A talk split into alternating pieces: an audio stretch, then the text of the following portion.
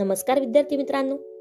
ऐकू आनंदे संस्कार गोष्टी या आपल्या उपक्रमात मी कस्तुरी कुलकर्णी तुम्हा सर्वांचं हार्दिक स्वागत करते. आपल्या या उपक्रमात आज आपण गोष्ट क्रमांक चारशे सत्तावन्न ऐकणार आहोत. बालमित्रांनो आजच्या गोष्टीचे नाव आहे तेनाली राम आणि जादूगार. चला तर मग सुरू करूयात आजची गोष्ट. विजयनगरला एक दिवस एक जादूगार आला होता.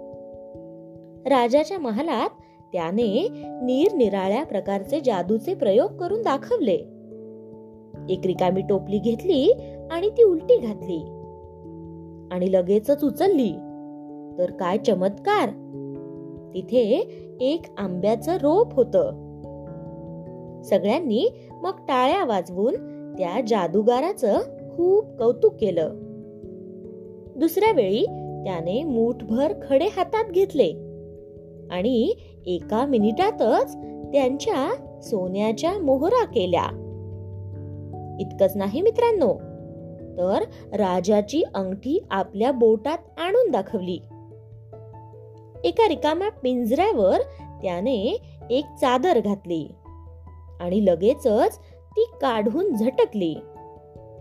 आणि पिंजऱ्याचं दार उघडल्यावर त्यातून एक पोपट उडून बाहेर गेला. त्याची हुशारी पाहून राजा फार खुश झाला. आणि चांदीच्या मोहरा भरलेली एक थैली त्या जादूगाराला राजाने बक्षीस म्हणून दिली. पण जादूगाराचा उद्देश काहीतरी वेगळाच होता.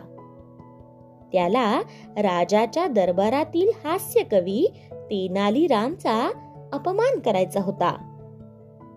मग जादूगाराने दरबारात सर्वांना एक आव्हान दिलं की दरबारातील कोणी जर त्याला हरवलं तर त्याला मिळालेली सर्व बक्षिस तो जिंकणाऱ्याला देईल. पण जर तो जादूगार जिंकला तर तेनाली रामला त्याच्या ताब्यात द्यावं लागेल. जादूगाराचं हे आव्हान स्वीकारायला कोणीच पुढे येत नव्हते. आता राजाही अस्वस्थ दिसू लागला. तेव्हा तेनाली रामानं विचार केला. या जादूगाराला फार गर्व झालेला दिसतो. त्याला आता चांगलाच धडा शिकवायला हवा. मग तेनालीराम पुढे आला आणि म्हणाला जादूगार साहेब तुम्ही आम्हाला बरेच चमत्कार करून दाखवलेत. पण तरीही मी तुमचं आव्हान स्वीकारायला तयार आहे. पण माझीही एक अट आहे. मी जे काही डोळे मिटून करेन ते तुम्हाला डोळे उघडे ठेवून करावे लागेल. जादूगार लगेच तयार झाला. मग तेनालीरामनं जवळच्याच फुलाच्या कुंडीतून एक मुठभर माती घेतली. आपले डोळे मिटले. आणि सगळी माती डोळ्यावर टाकली. शेवटी ती माती रुमालानं पुसून टाकली. त्यानंतर तेनालीराम म्हणाला मी आता जे केलं ते तुम्हाला दोन्ही डोळे उघडे ठेवून करावं लागेल. तेव्हा जादूगारापुढे मोठं संकट उभं राहिलं. त्याने लाजेनं आपली मान खाली घातली.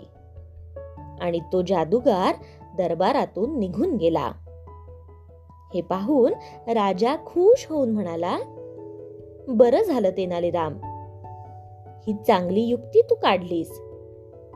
मग राजाने तेनाली रामला अनेक बक्षिस देऊन पुन्हा त्याचा गौरव केला. गोष्ट इथे संपली. कशी वाटली गोष्ट मित्रांनो? आवडली ना? मग या गोष्टीवरून आपल्याला एक बोध होतो बघा. तो बोध असा की आपल्या कोणत्याही गोष्टीचा गर्व करू नका. कारण गर्वाचे नेहमी हरण होतेच. गर्वाचे घर खालीच असते. त्यामुळे गर्व करणे टाळा. आपलं काम चांगल्या पद्धतीने करा. कोणालाही कमीपणा दाखवू नका. काय?